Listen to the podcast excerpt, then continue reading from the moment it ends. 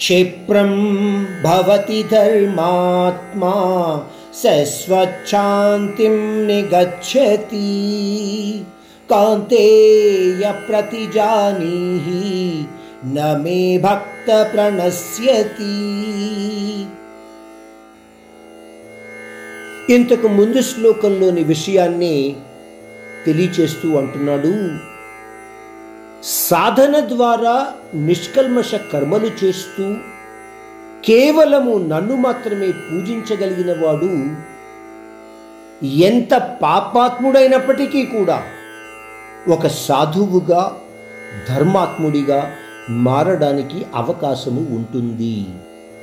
అంటే ఆయనను అనన్య భక్తితో పూజించే ముందు వాడు ఎటువంటి వాడు? పాపాత్ముడా ధర్మాత్ముడా అన్న విషయం నాకు అనవసరము.